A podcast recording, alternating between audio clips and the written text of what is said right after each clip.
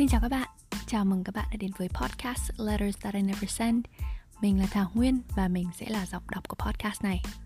Mình nghĩ rằng ai trong chúng ta cũng trải qua ít nhất một lần không gửi đi những lá thư đã viết ra Bởi không có dũng khí hoặc không còn cơ hội gửi đi nữa.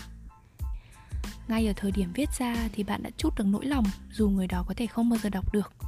Vậy nên nếu thấy thoải mái thì bạn hãy để podcast Letters That I Never Send được chia sẻ những lá thư của bạn nhé. Bạn có thể gửi thư đến email letters that I never send radio gmail.com và mình sẽ giúp bạn mang những lá thư đó đến với thính giả của podcast này một cách ẩn danh. Mình tin rằng dù trải nghiệm của mỗi người là duy nhất, thì tận sâu thẳm chúng ta đều có những cảm xúc có thể chia sẻ và thông cảm với nhau. Các bạn có thể viết bằng tiếng Việt hoặc tiếng Anh miễn là thấy thoải mái nhé. Bức thư số 59 Gửi Việt của em Chào anh. Một ngày đầu hạ, Nhưng vì cơn mưa nên thật mát mẻ. Xe xe một chút, Giống như mùa thu ngày đầu mình gặp nhau. Sắp tới sinh nhật em Em có mong ngóng chứ, Nhưng lại không có anh ở bên. Anh xin lỗi, Nhưng em không trách anh đâu.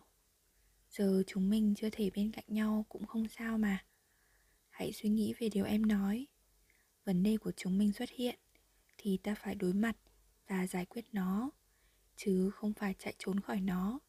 Rồi nó cũng sẽ quay lại với anh thôi. Hình thức này hay hình thức khác, nó vẫn sẽ là một vòng lặp, nếu không được giải quyết.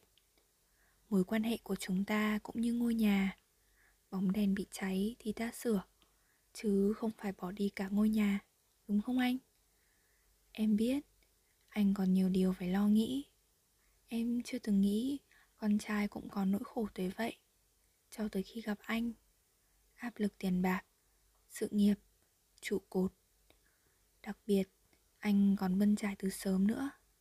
Nếu đặt lên bàn cân, em giờ có khăn gói ra khỏi nhà, cũng chưa chắc sống sót nổi ở xã hội ngoài kia như anh đâu. Anh chật vật làm đủ thứ việc. Đấy là một trong những điểm em yêu. Em yêu vì anh nỗ lực, không ngừng nghỉ. Em thích người lao động như anh. Cá nhân hơn em nể anh.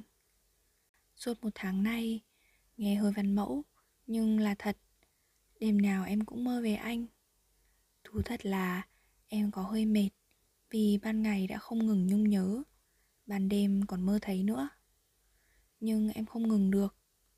Đây không phải lần đầu tiên mình xa nhau, Nhưng sao em cứ nhớ mãi, Nhớ hoài.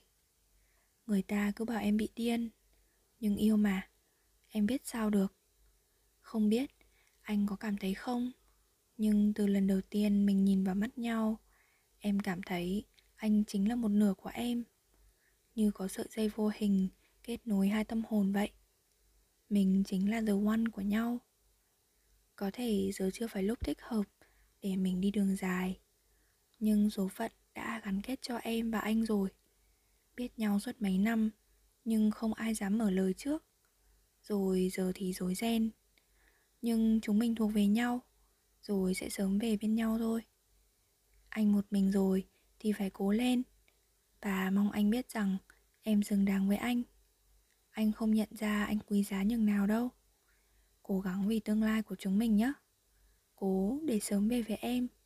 Yêu anh bằng cả con tim và tâm hồn của em. Em bé của anh.